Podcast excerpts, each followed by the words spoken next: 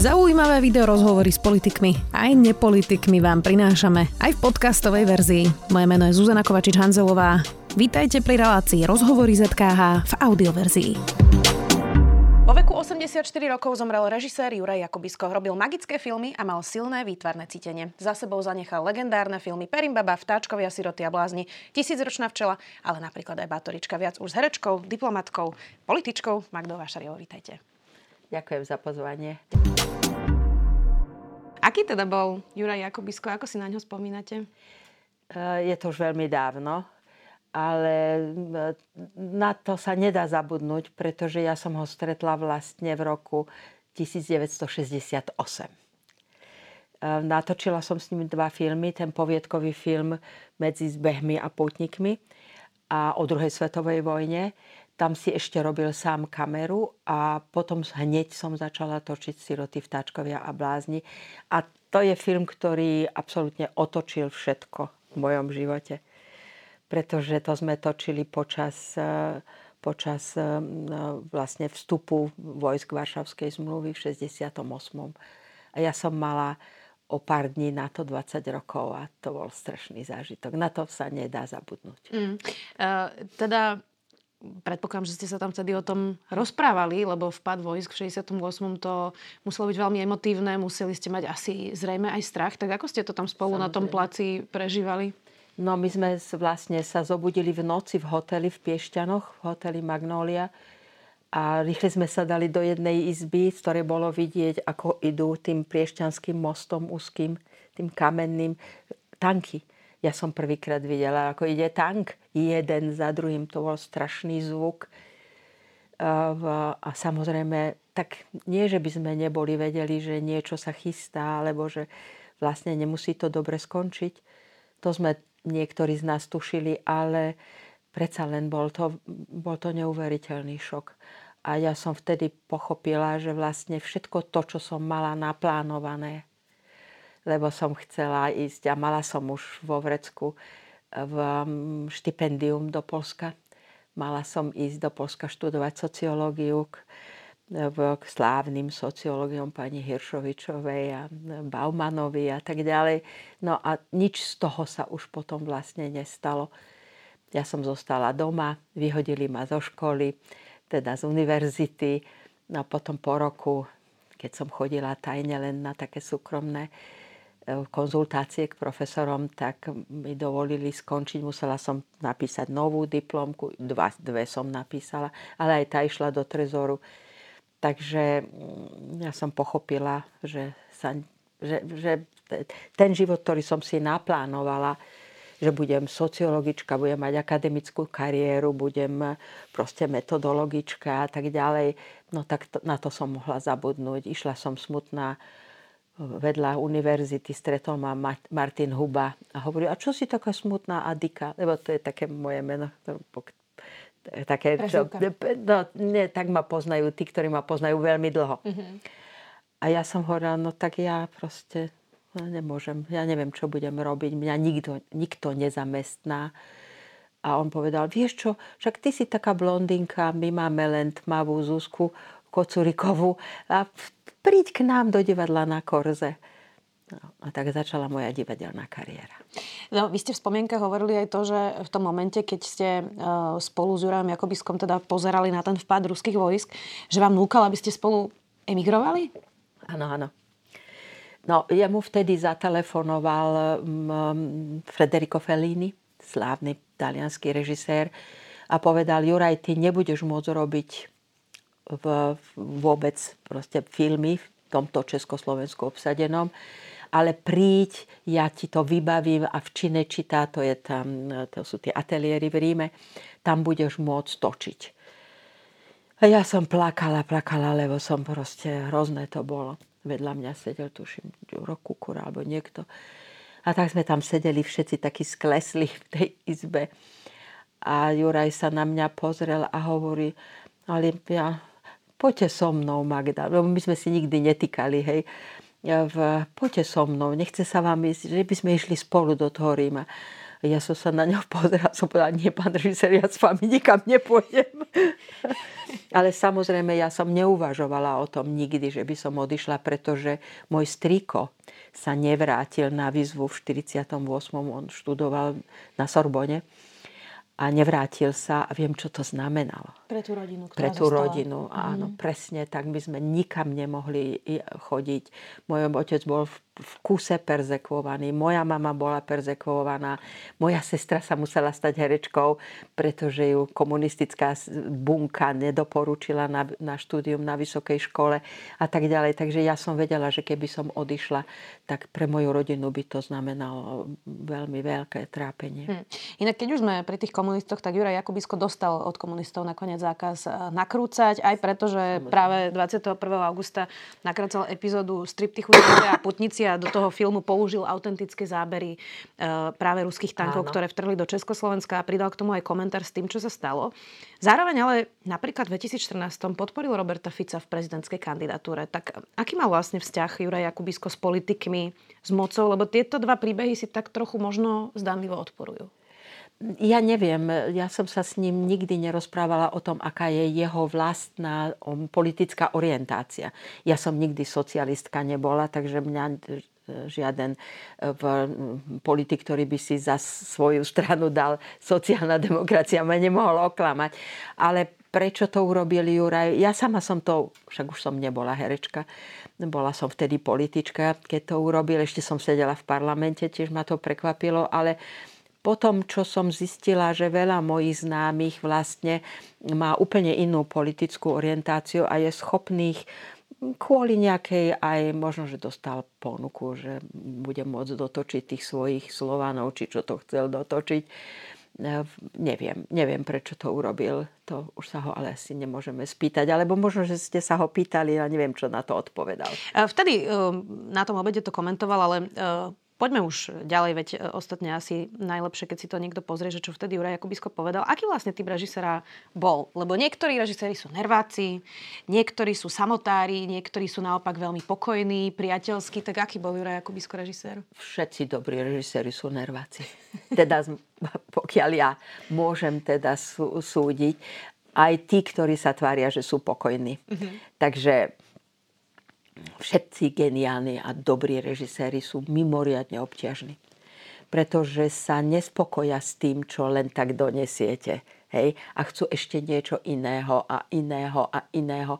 Ale ja som bola na to naučená, pretože som robila vždy len aj pred Jurajom s veľmi režisérmi, ktorí vyžadovali veľmi veľa No a Juraj patril medzi nich, takže, ale bol mimoriadne obťažný, pretože tá jeho fantázia, v, to, to bolo, hoci ja tiež sa považujem za človeka, ktorý má dosť veľkú fantáziu, ale sledovať tú jeho fantáziu bolo mimoriadne náročné. A okrem toho sme to točili vlastne v tomto období, hej, po vpáde vojsk Veď tam je taký záber jeden, jak do mňa vlastne ten jeden e, sovietský vojak s tým samopalom vlastne strká a má prst na spúšti.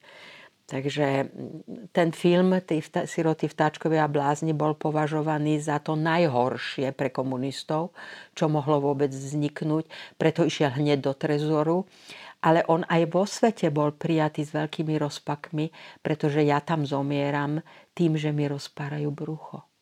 A Ako som tehotná. Mhm. A to bolo natočené predtým, než tá herečka Stone vlastne bola takýmto spôsobom popravená v Hollywoode. Hej? Tým, to, tým, tými Masonmi, to, to skupinou tých Aha. bláznov. A to nikto nevedel.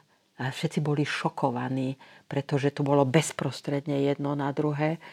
Takže vlastne mu, muselo prejsť 20 rokov, aby sa ľudia normálne pozerali na ten film.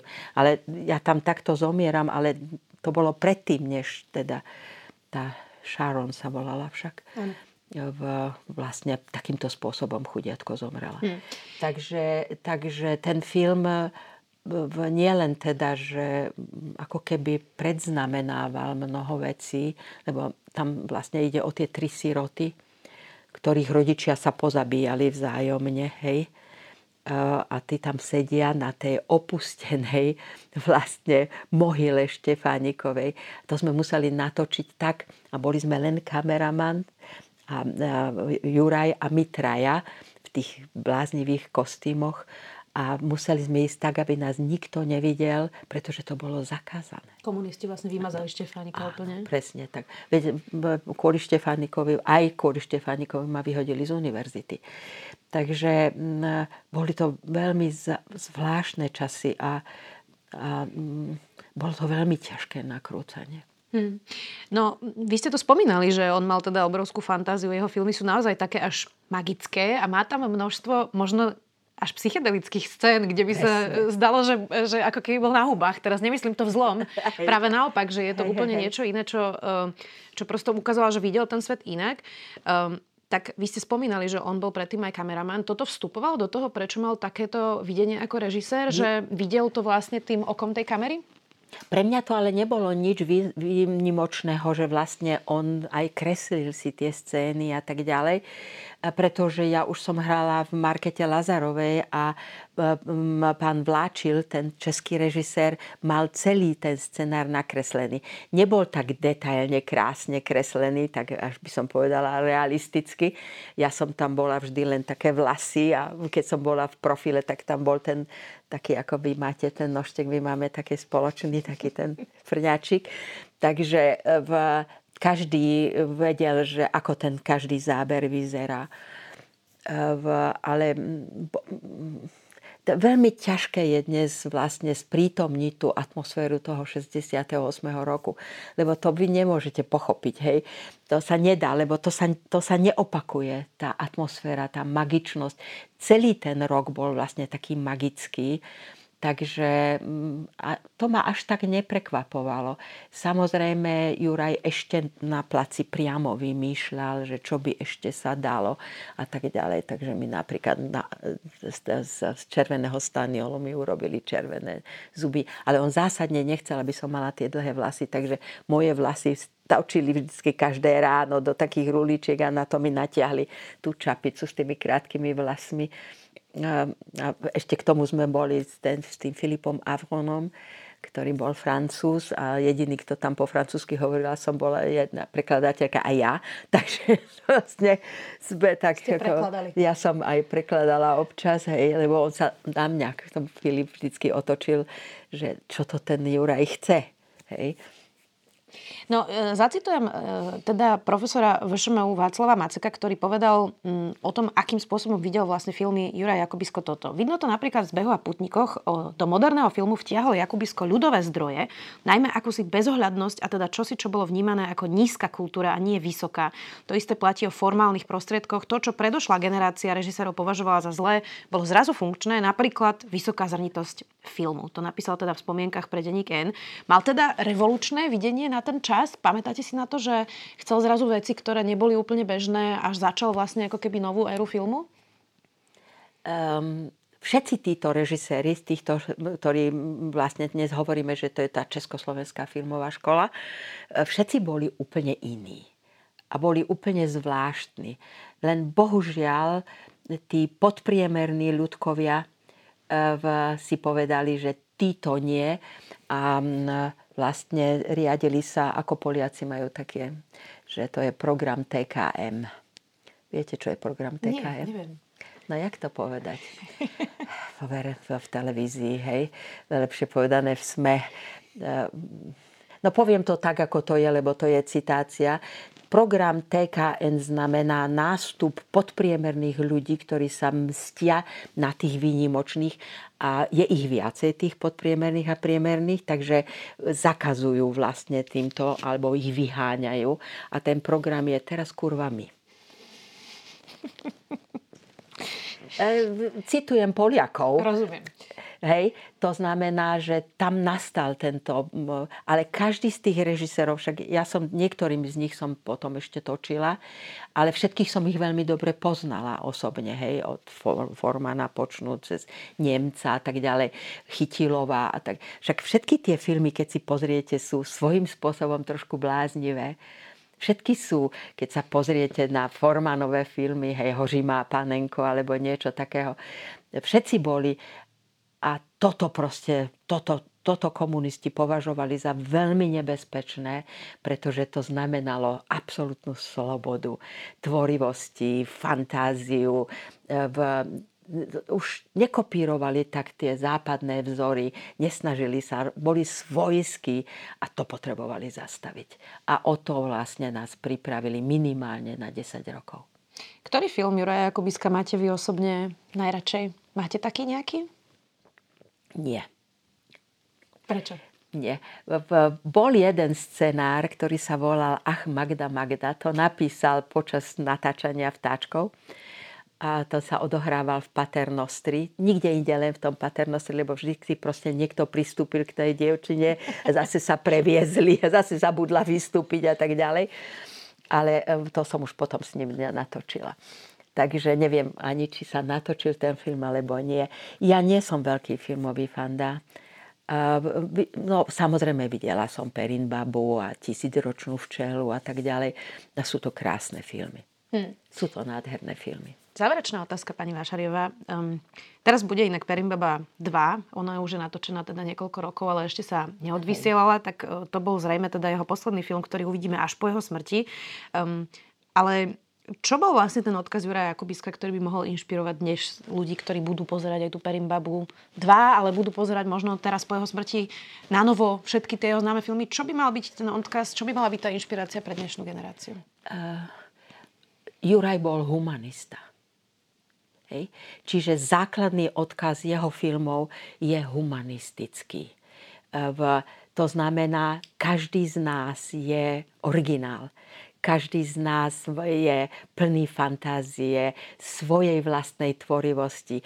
Uvoľnite ju. Uvoľnite ju. To je podľa mňa ten najväčší odkaz Juraja Jakubiska. Ja som si nechala niektoré jeho kresbičky, ktoré keď som tak v tom 68. vyplakúvala strašne, že už teda môj život 20 rokov som mala, že sa končí, tak mi nakreslili také veselé, tak to som si odložila. Tak som sa teraz, keď som sa dopočula, že odišiel, tak som si ich pozrela. A vždy, keď sa na, budem na ne dívať, tak to na, ma to naplní optimizmom v podstate jeho filmy sú optimistické. Aj keď sú, dajme tomu, tie sirotie vtáčkovia blázne sú v niektorých pasážach až priam strašidelné, tak ten humanistický odkaz, ten, ten, ten optimizmus toho človečika, ktorý ani zomrieť nechcel, ešte mal aj cudzie srdce a ešte prežil, hej, ten tam je a v tom bol ten Juraj mimoriadne zaujímavá osobnosť. To jeho inak, odkaz. To ja... nám dnes veľmi chýba, ten optimizmus, inak mám pocit na Slovensku. Tak, lebo my sme zvyknutí furt nariekať, viete. To je jedno, ako sa máme stále nariekame v kuse. E, to už je taká naša tradícia. E, neuvedomujeme si, že keď nariekame, že ako sa máme zle, tým len vlastne vydávame o sebe svedectvo, že sme vlastne neschopní. Ale možno, že nám to o chvíľku dôjde, že aby sme už prestali sa tváriť, že sme takí strašne neschopní pred svetom ale Juraj bol schopný. A bol schopný, boli časy, keď bol schopný všetkého. V, bol, to, bol to neuveriteľný človečik. A keď som si teraz pozrela jeho poslednú fotografiu, kde sa vlastne kreslí ten jeho život v tej tvári nádhernej takého toho, toho, toho východňarského, takého tvrdého človečika, s tými veselými očičkami. Zaujímavý človek to bol. A môžeme len lutovať, že sme teda 10 rokov mu nedovolili, alebo dovolili sme mu len niečo, čo nie všetko to, čo by bol chcel. A takto pripravujeme slovenskú kultúru o naše osobnosti. Ďakujem veľmi pekne, že ste si so mnou zaspomínali na Juraja Jakubiska. Magda Vašeriava, ďakujem. Počúvali ste podcastovú verziu relácie Rozhovory ZKH. Už tradične nás nájdete na streamovacích službách, vo vašich domácich asistentoch, na Sme.sk, v sekcii Sme video a samozrejme aj na našom YouTube kanáli Denníka Sme. Ďakujeme. Existuje Boh, ak je na svete toľko utrpenia? Je environmentalizmus nové náboženstvo? Je lepšie nespravodlivosť znášať, ako ju konať? Ja som Jakub Betinský A ja Andrej Zeman. a spolu tvoríme pravidelnú dávku. Vzdelávací podcast pre zvedochtivých, ktorý vás rozrozmýšľa nad aktuálnymi a nadčasovými otázkami filozofie, vedy a náboženstva. Vychádzame každý útorok, nájdete nás na pravidelnadavka.sk, Facebooku a Instagrame a tiež na denníku ZME. Tešíme sa na vás.